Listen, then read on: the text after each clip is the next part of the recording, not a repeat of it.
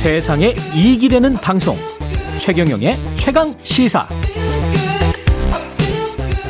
네, 2021년 마지막 날이었죠. 지난 금요일에 정부가 정책 발표를 했었는데요. 소상공인 손실 보상을 급한 대로 우선 지급해주고 선 지급하고 정산은 나중에 하겠다. 이 내용 포함해서 소상공인 분들이 2022년에 어떤 희망을 갖고 계신지 소상공인 연합회 차남수 정책 홍보 홍보 본부장 나와 계십니다. 안녕하세요. 그러니까 예. 2022년 2021년은 지워버리고 싶으시죠? 상상도 못했던 일들이 지속돼서 그렇죠. 네, 2020, 생각하게 됐습니다. 2020년이면 끝난 줄 알았었는데 우리가 처음에 네 맞습니다. 그렇죠. 예. 예. 일단은 정부 정책부터 한번 살펴보겠습니다. 500만 원을 먼저 지원을 하고 손실액 정산은 나중에 하겠다. 그러니까 이것보다 덜 손실이 났으면 네. 다시 돌려줘야 되고 네. 그다음에 더 손실이 났으면 정부가 더 주겠다. 뭐 네. 이런 건데 네. 이 보상금의 규모랄지 그다음에 포지는 어떤 영역이랄지 이런 것들에 관해서는 어떻게 생각하십니까? 먼저 가장 중요한 거는 예. 그 전에 어떤 어, 정책의 지원 방식에서 음, 그 선지급 음. 후 정산이라는 정책 기조를 반영, 바- 전환했습니다. 기조 전환은 예, 되게 긍정적으로 볼수 기조 있습니다. 전환은 일단 긍정적이다. 예, 다만 지금 손실 보상의 대상이라든지 음, 금액 같은 경우에는 아직도 많이 아쉽고 음. 더 부족하다 그렇게 말씀드릴 수 있을 것 같습니다. 대상에 관해서는 그 저도 그 언론 보도를 보니까 여행업 같은 경우는 네네. 뭐 제한 조치가 없었잖아요. 네네네. 근데 사람들이 물리적으로 여행을 갈 수가 없으니까 네네네. 거기는 뭐 손실이 가령 전전해에 비해서 네네. 뭐80% 이렇게 났더라고요. 네 맞습니다. 그런 분들 같은 경우는 이게 대상 안에 안 들어가는 거죠. 이번 조치에도 지금 현 조치에서는 55만 명 안에는 들어가 예. 있지 않습니다. 들어가 있지 않죠. 예. 그리고 이번 조치에서 그 대상 안에 뭐 소상공인 연합회에서 봤을 때 네. 대상 안에 안 들어가 있는데 이거는 좀 네. 불합리하다라고 느끼는 어떤 대상들은 어느 분들일까요? 그게 크게 범주를 따진다면 예. 일단 지금 현재는 시간 제한에만 들어가 있는 그 숫자입니다. 영업 시간 제한. 예, 예, 예. 근데 인원 제한이라든지 인원 시- 제한. 예, 시설과 공간 제한을 했던 대상들 다 들어가야 한다 보고 있고요. 시설과 공간 제한 그리고 여행업처럼 아예 물리적으로 불가능했던 곳들. 네네. 실, 예. 실로, 실질적으로 피해, 피해가 큰 예. 업종은 들어가야 한다. 이렇게 생각합니다. 그러네요. 네네. 금액에 관해서는 어떻게 생각하십니까?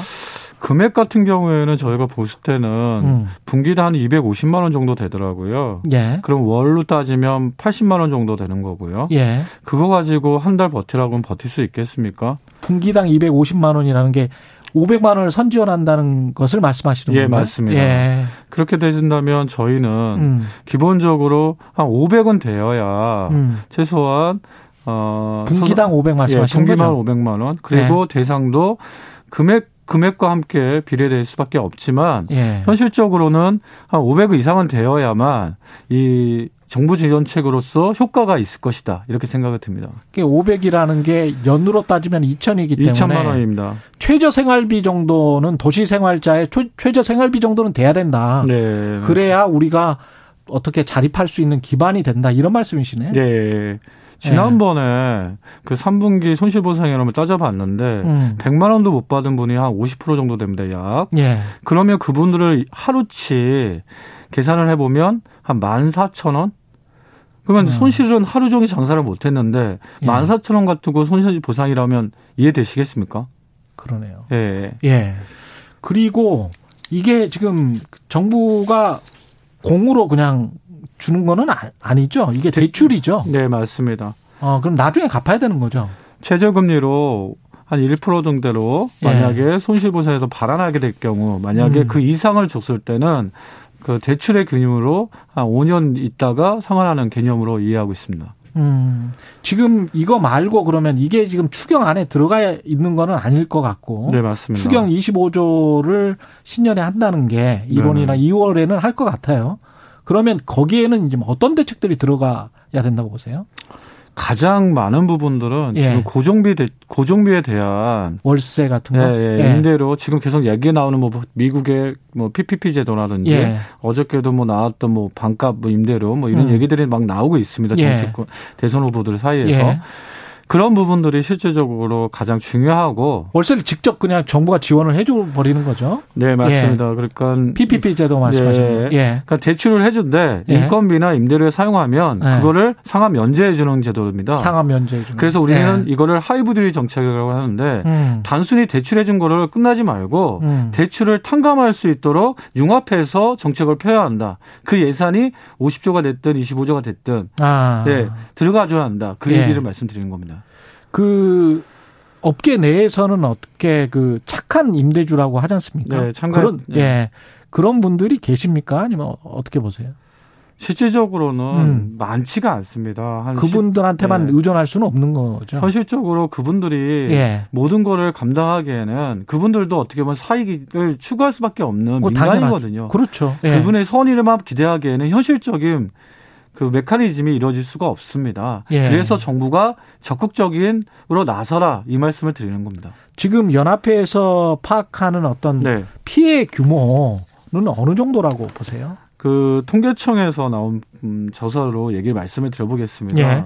통계청에서 자영업이 있는 그 자영업자, 음. 고용원이 있는 종사자와 고용원이 없는 종사자가 있습니다. 그렇죠. 근데 고용원이 어 없는 그러니까 2019년을 비교해 봤을 때 음. 고용 어 직원을 둔 자영업자가 20만 명이 이상 예. 줄었고 음. 그 다음에 직원 어 직원이 없는 자영업자는 10만 명이 증가했습니다. 이는 곧 무엇을 의미하냐면 예. 한약 10만 명의 영업을 예. 완전히 접었다는 표현이고요. 그러네요. 다시 말하면 지금 현재 우리나라의 일자리가 음. 그다음에 소상공인들의 어려움을 극단적으로 표현하는 통계라고 볼수 있습니다.